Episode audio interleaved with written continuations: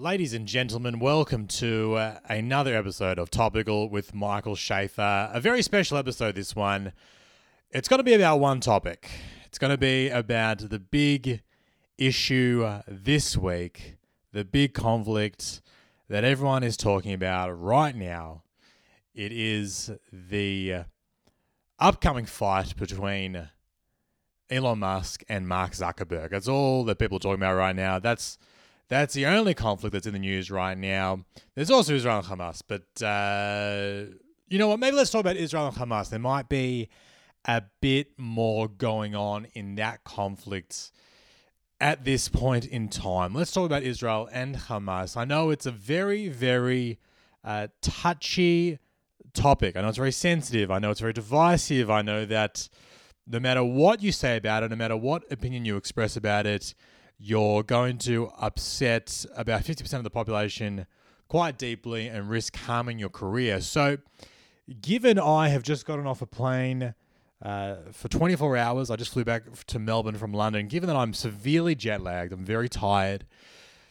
I'm going to weigh into this topic now so that I'm at maximum risk of saying the wrong thing. So, strap yourselves in. Let's get into it. Let's talk about what's been happening. I'll give you my thoughts on this conflict, the way people have reacted to it. It's definitely um, it's definitely a scary time. It was particularly scary uh, getting on a plane yesterday because we uh, got on the we boarded in London and the flight comes over the top and says, uh, you know, the pilot tells you the route you're going to take.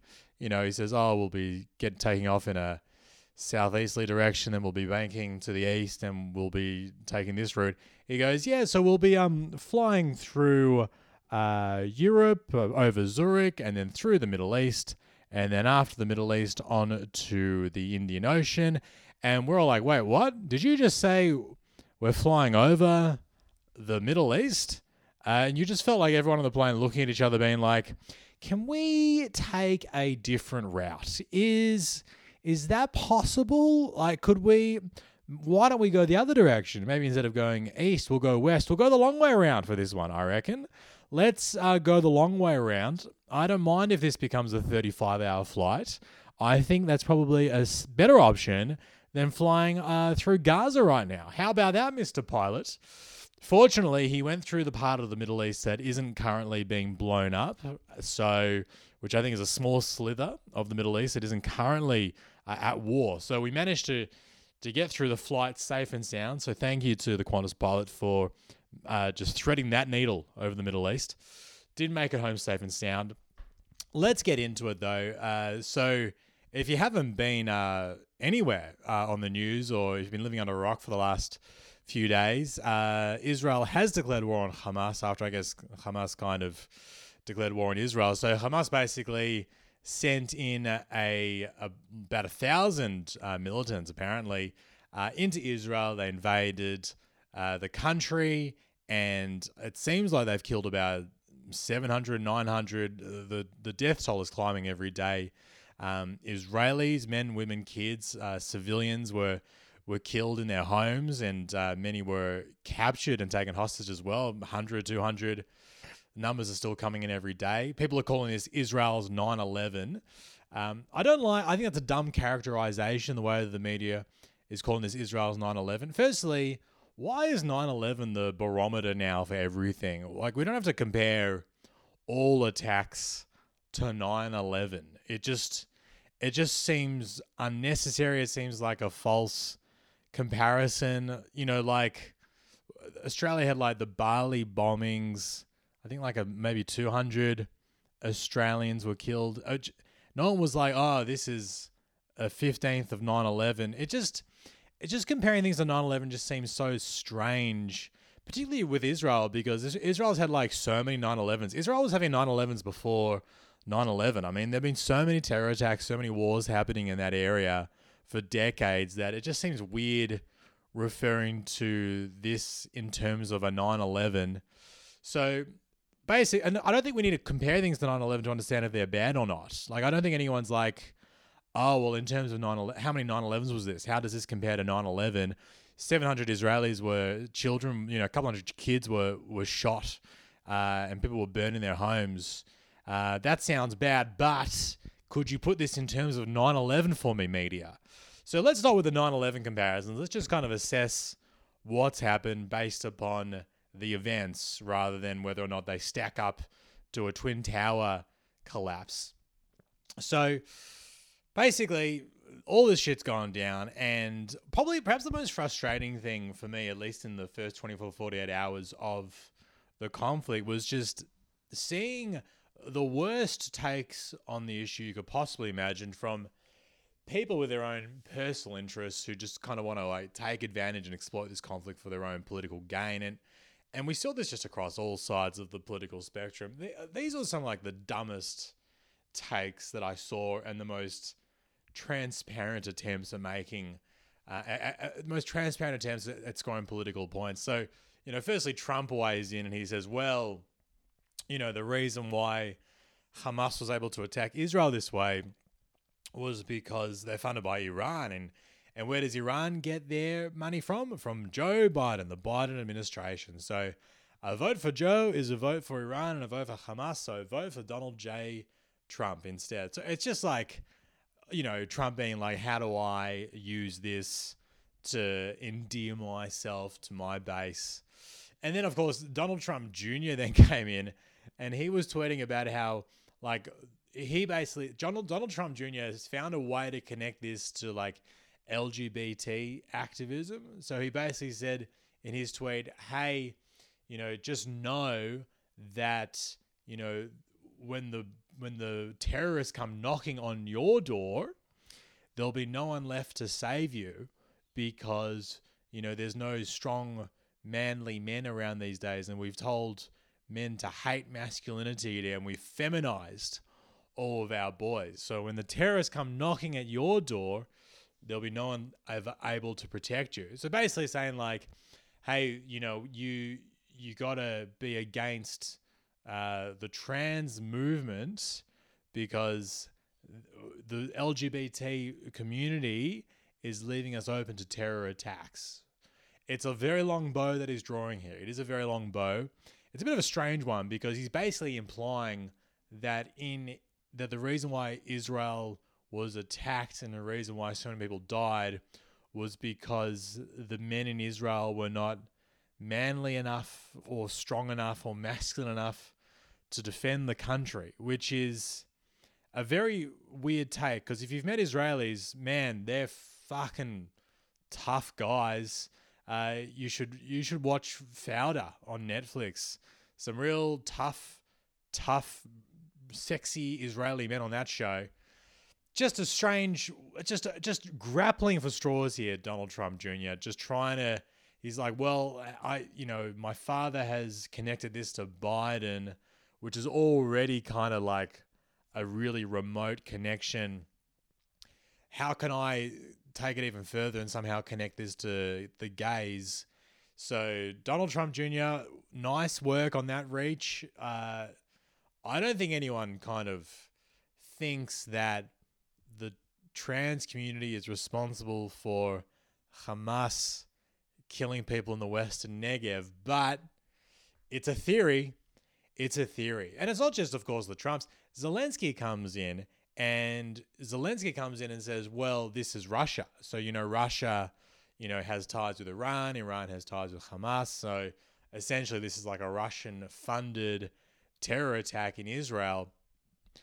Again, like, I get Zelensky, I get what you're trying to do. Like, you're at war with Russia, and we understand that Russia is bad and Russia is the aggressor in this case. But it just feels like, again, just like a long bow to draw, maybe stick. I think Zelensky's just like, ah, shit, people are not going to be talking about Ukraine for a, maybe a week or so.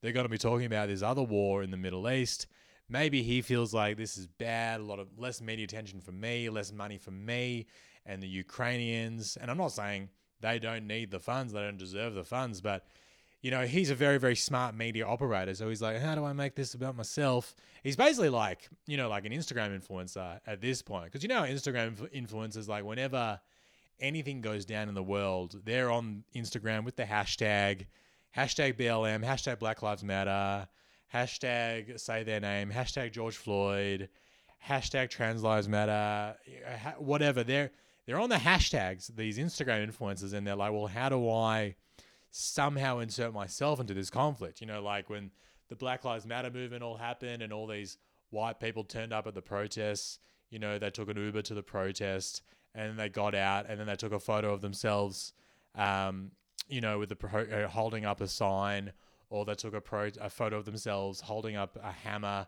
pretending to board up a, a, bla- a protect a black owned store in LA, and then they would just get back in their car and drive off.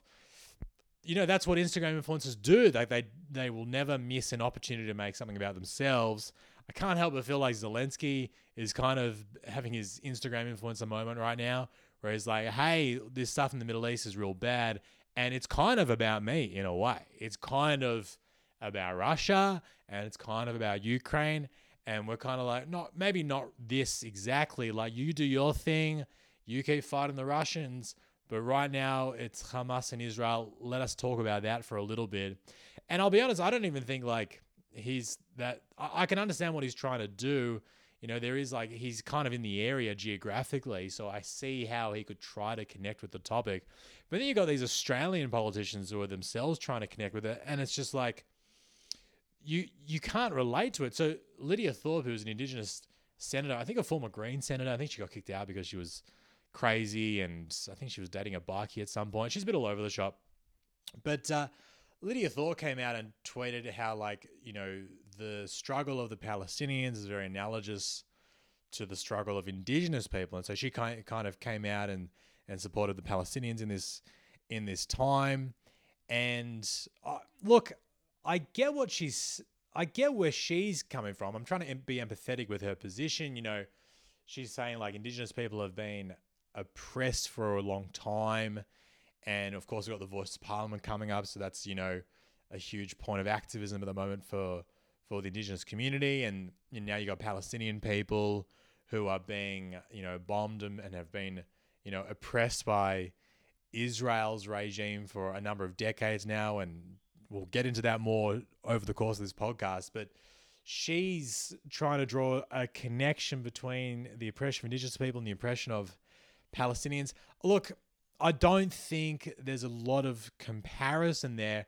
I just think the main important difference between like indigenous people and Palestinians is that the Palestinians are being ruled over by Hamas, which is a terrorist organization. So, you know, basically the Palestinians absolutely are oppressed, but their leadership is Hamas, who's, you know, really not all that different to ISIS in terms of their ideology. Like they kind of just want to establish an Islamic state. They want to kill. They want to. They wish death to America. They wish death to Israel and the Jews and stuff. So I think it's just different because I don't think Aboriginal Australians and Torres Strait Islanders have like a terrorist organization that's leading their cause. To be honest, maybe they should. Maybe maybe Aboriginal people would would be further ahead if they had a terrorist organization leading them because right now aboriginal people are some of the most oppressed people in the world. So i, I know this is going to be about israel and hamas but just just indulge me for a second with this analogy because indigenous people are really they're the most like oppressed people probably in the world. I think their life expectancy is some of the is kind of like the lowest in the world like the the the gap in opportunity between, white and indigenous Australians is so is so vast and so massive. And you've got indigenous kids being killed in custody. You've got um, indigenous um, communities being patrolled brutally by by police. You've got so many um, you know these so many problems and so much oppression faced by the indigenous people in Australia. Like if anyone should have a terrorist attack, it should be them, shouldn't it? Like you know, you look at so many countries that have, like, you've had the Irish had the IRA, you know, doing bombings on their behalf. You know, you've got the Palestinians with the Hamas, you know, doing terror attacks. And, and now I feel like Indigenous Australians are facing this voice to Parliament vote.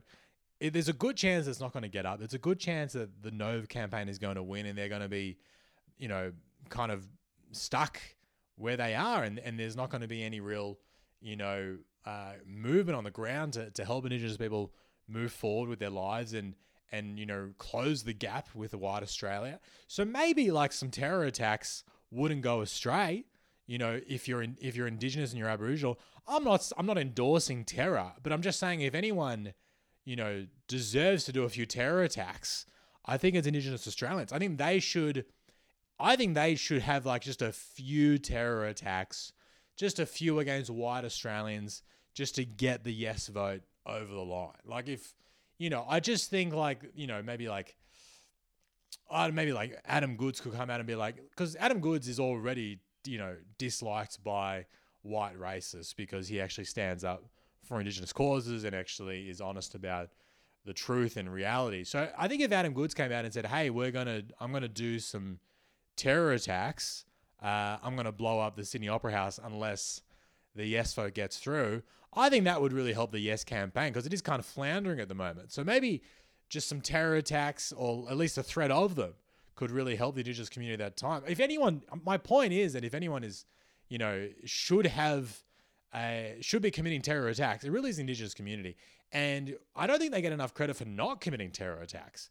Because, like, if you're looking at people who have been just treated and, and abused so poorly for you know, having land dispossessed, a genocide committed against them, uh, you know, the stolen generation, uh, the, the intergenerational trauma that just persists and, and, and goes on for decades and decades. And then all they want is just an advisory body that will allow them to have some sort of symbolic say about issues that affect them in the future. You know, the fact that that is unlikely to even get up in this country, they should have a terrorist organization. They, that that should be the impetus for them to have the have their own Hamas uh, in Australia. Don't call it Hamas, call it something else that's just a bit more local. Um, I don't know the Tor- the how about the Indigenous Torres Strait Islander Liberation Army, something like that. Indigenous and Torres Strait, yeah, something that has like a cool acronym, something like that. I think really could advance Indigenous people. Be like, hey, if you don't give us the advisory body, we're gonna start, you know, blowing up things that are, you know, close to white people's, you know, homes. So we're going to start blowing up things that white people care about. We're going to start blowing up your your local uh, frozen yogurt stands. We're going to start blowing up um, your local trendy cafes that serve twelve dollar lattes. We're going to start blowing up uh, your alleyways with their with all the with all the graffiti that you guys like.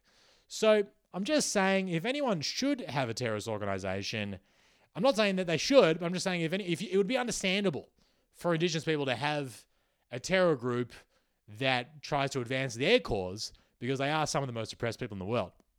Which brings us back to Israel and Hamas.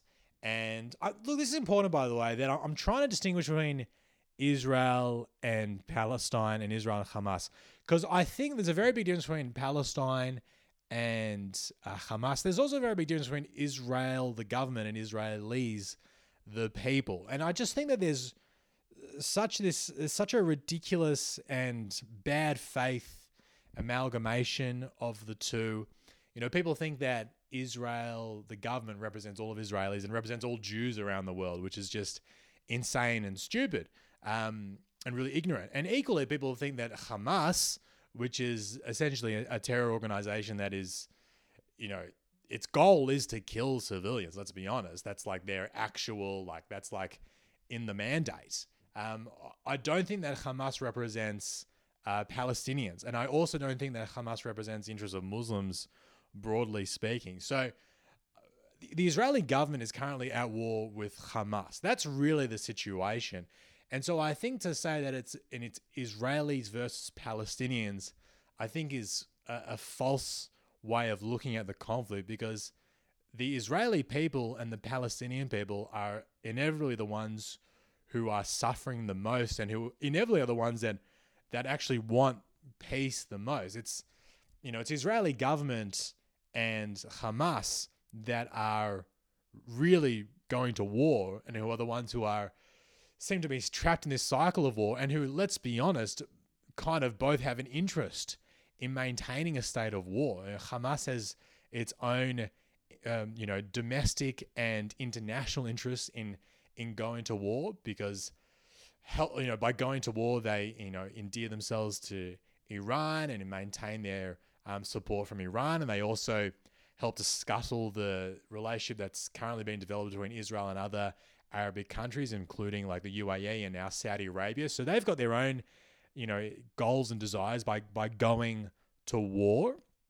And then, of course, the Israeli government, which is headed by Netanyahu, I don't think the Israeli government wants to go to war because they know that's not always very popular amongst its people. But you know, for Netanyahu personally, wars tend to be like good for his ratings. He's like a wartime leader. He's a very harsh, you know, f- pretty far right nationalist figure. So going to war and, and, and, and being seen to be tough on the Palestinians is kind of good for him politically. So I guess the first thing that you have to do when you're talking about this conflict is separating the governments of these of these people. So the Palestinians are governed by Hamas, Israel is governed by the Netanyahu um, administration.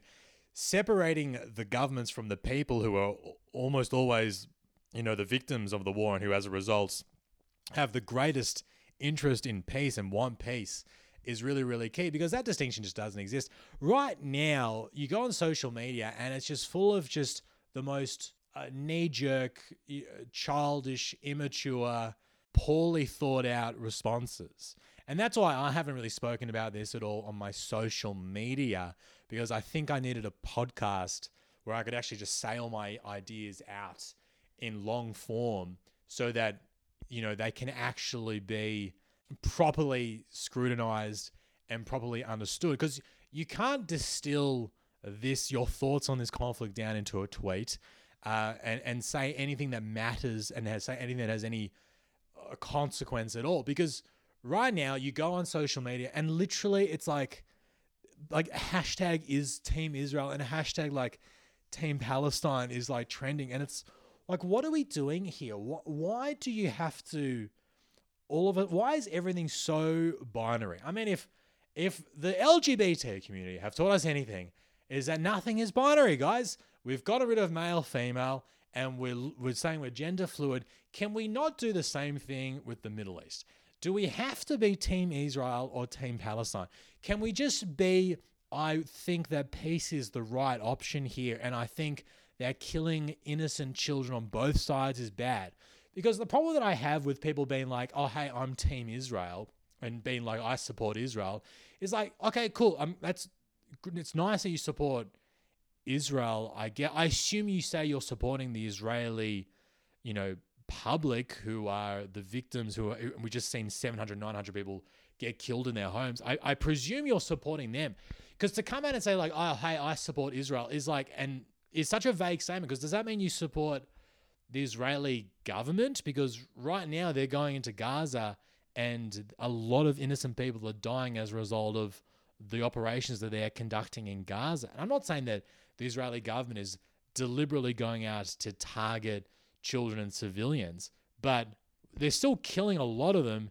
Best case scenario, it's happening inadvertently.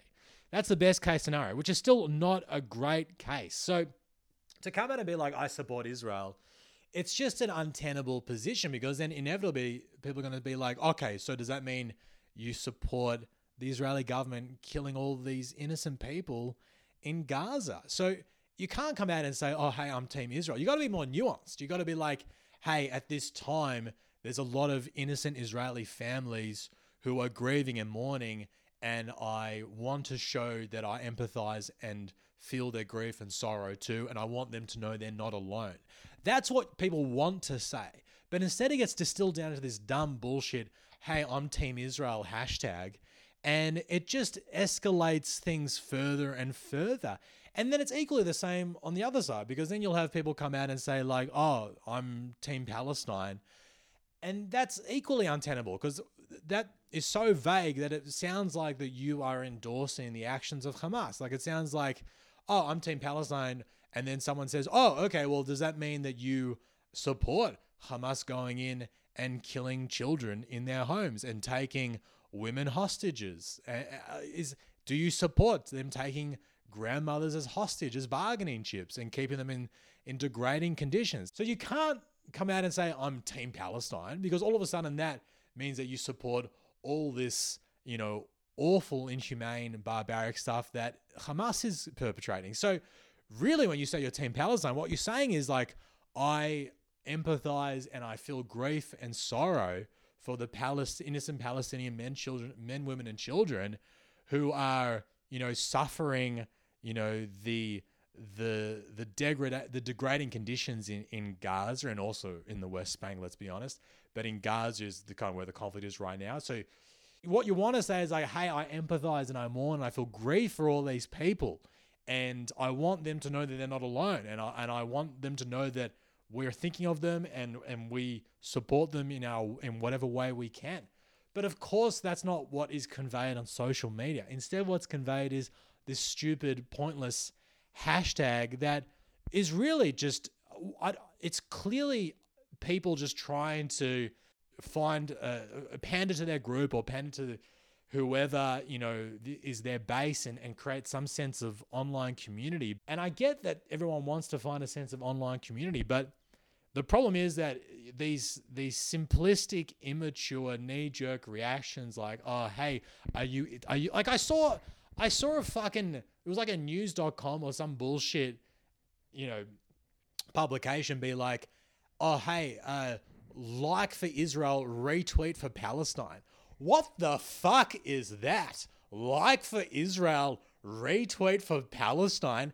Are you seriously exploiting this conflict to get some fucking engagement on your social media? It's the most insane fucking shit I've ever seen. Like for Israel, retweet. What does that even mean? Like, what does that mean? Oh, hey, I'm retweeting, so I'm Team Palestine. Oh, well, I'm hearting it, so I'm Team Israel.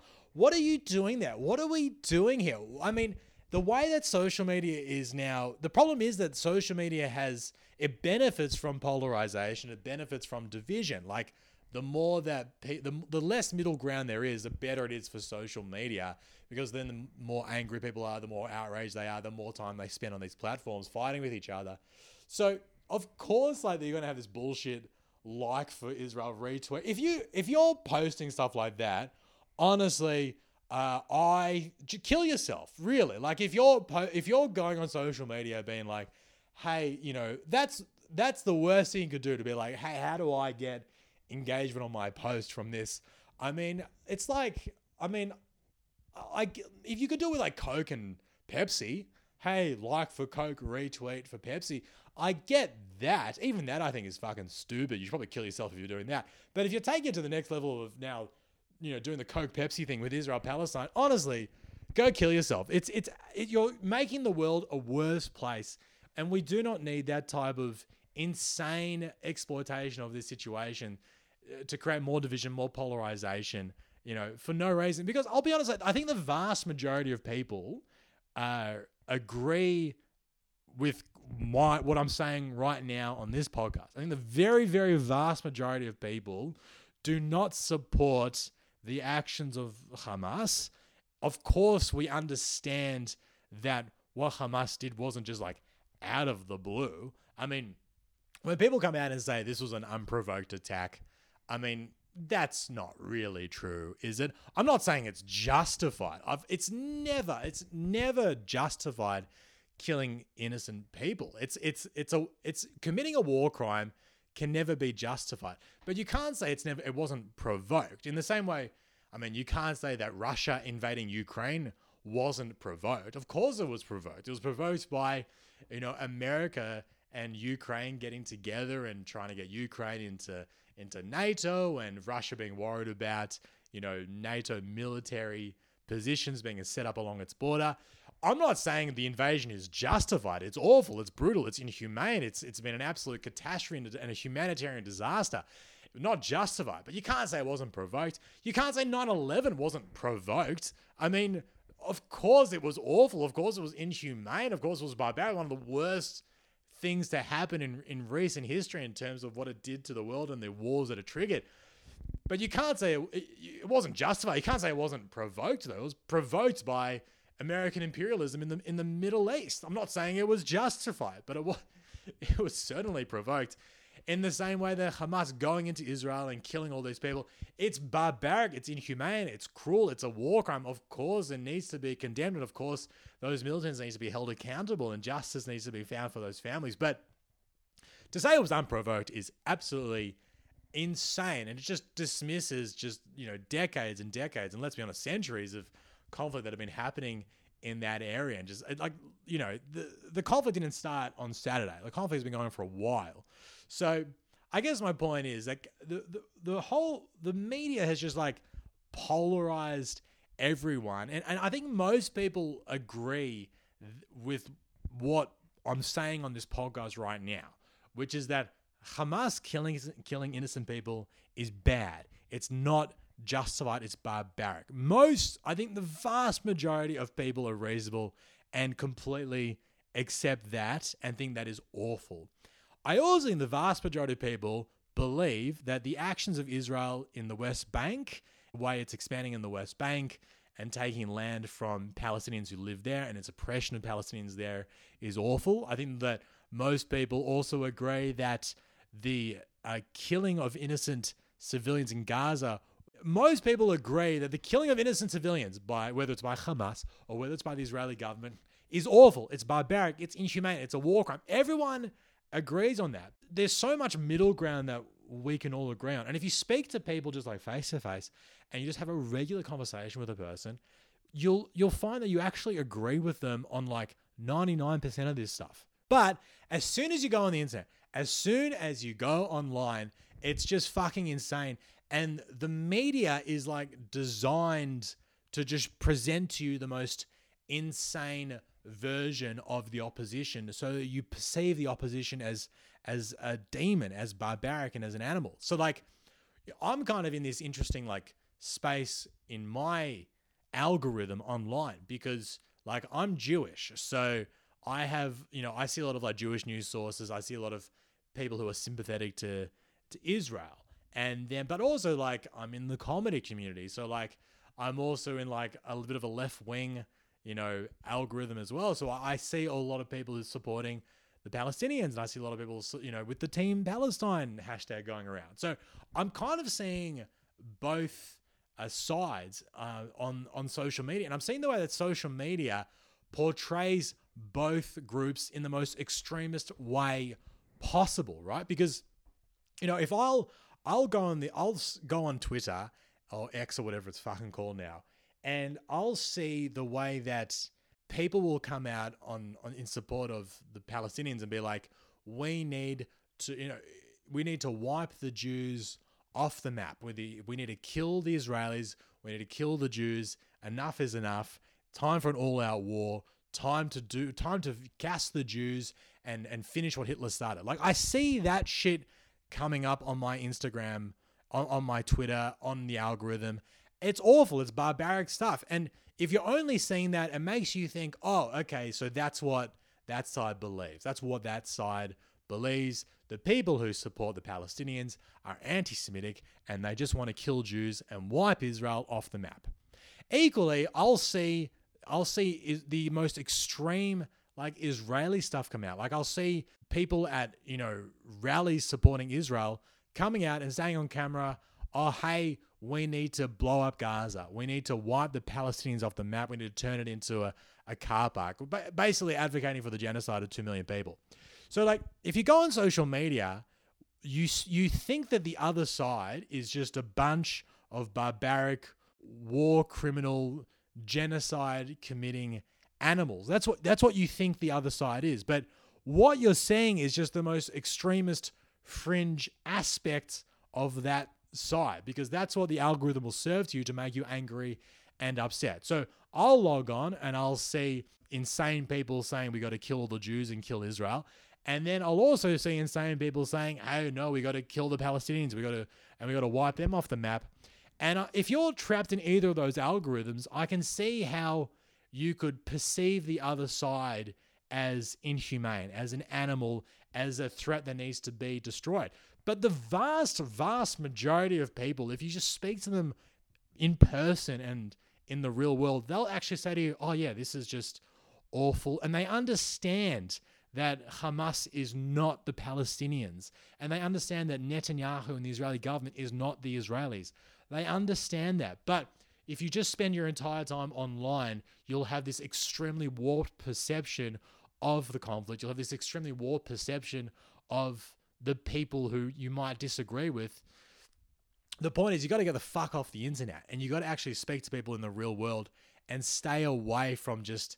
You, you can't base your perception of the world on what you're seeing on the internet because it only shows you the 0.01% of people who are fucking insane because that's what gets the clicks and that's what makes the money for Elon Musk. So just get off the internet and realize that there's actually a, there's actually a vast majority of people out there who are reasonable, who actually just want peace and who understand that this situation is awful and who do not want a war and who do not want to see innocent people killed on either side. I think that I'm coming at this conflict just from an interesting perspective. And, and look, maybe I should have said this at the start of the episode.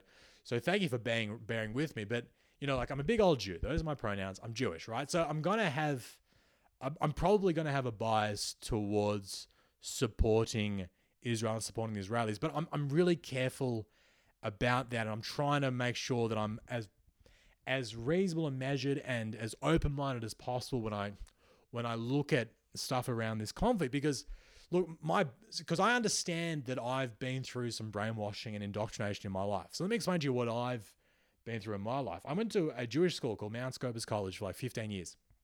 And if you go to Mount Scopus College, like every year you celebrate Yom Ha'atzmaut, which is like Israeli Independence Day and you know you go to school and you wear blue and white on that day because that's the color of the Israeli flag and it's like a you know it's like a big party at school that day and there's you know you have falafel and it's all about celebrating Israeli culture and Israeli independence and you know we'd always have um, Israeli people who have who had served in the army come and speak to us at school at assemblies and talk about you know the operations they served in and and how you know they sacrificed for Israel. And then when we finished school, there was this like huge like push from you know the school to go to Israel and to and to travel around there and to spend time there and and there was even like a push to to make aliyah, which uh, make aliyah is means to to move to Israel and uh, aliyah in Hebrew means like to go up to a higher place. So make aliyah was like this really um, profound concept. It was like, oh, go to Israel, you move up to a higher place in the world, and you're you're now at home in the Jewish community, and and you you finally belong. You finally have a sense of belonging as a Jewish person because Israel is a Jewish state. So I finished school, and I then went to Israel on a a six week um, Israel program, travel around the country. And on that Israel program, I'm surrounded by, it's a program for like, you know, kids who are 18, 19. I went with a bunch of Jewish kids from all over Australia and I made friends with Jewish kids in like Perth and and Sydney and, and Melbourne. And we all went together and we traveled around Israel for a couple months and it really makes you fall in love with the country and fall in love with the people. And but I, I I look back on that now and I'm like, oh, that was clearly like part of an indoctrination slash propaganda project because one week where we had like seminars where we learned about the conflicts between Israel and Palestine and the West Bank and Gaza and it was presented from such a strong Israeli stance. You know, we were basically told that you know that the Jews have just like a you know a biblical right to to live in Israel, and the Palestinians don't deserve to be there at all, and you know they they should be lucky to have whatever they have in the West Bank and Gaza. You know, that was kind of you know the vibe that I got from them, and I was always told no, these you know the Israeli army is one of the most humane humanitarian armies in the world, and you know they they don't kill civilians, and it's all you know, it's all made up, it's all bullshit, and you can't trust, you know, that reporting and the media is biased against Israel. And, and that's what I learned. And I kind of held onto those beliefs for a very, very long time. And then I, you know, over the last years, I've gotten older and I've made friends who are outside of the Jewish bubble, and I've made friends who are Muslim or Arabic and who have ties to Palestine, and and have and have friends and family living in Gaza and living in the West Bank, and you know, and I get exposed more to how they perceive the conflict. I've only when I left school and left university did I come across the term al Nakba. So the the Nakba that you know, uh, the Nakba means like the tragedy in, in Arabic, and that that describes the creation of the state of Israel. Like when I was at school, we called it Yom Ha'atzmaut. It was a big celebration day for the celebration of Israel, but for Palestinians and, and for a lot of Muslim communities, they call it the Nakba because it was a huge tragedy for them because that was the day that they lost their homeland. That was the day that basically they were like kicked out of their home. And, you know, there's a, a great movie on Netflix. Great. It was a very controversial movie on Netflix that's meant to be based on the true story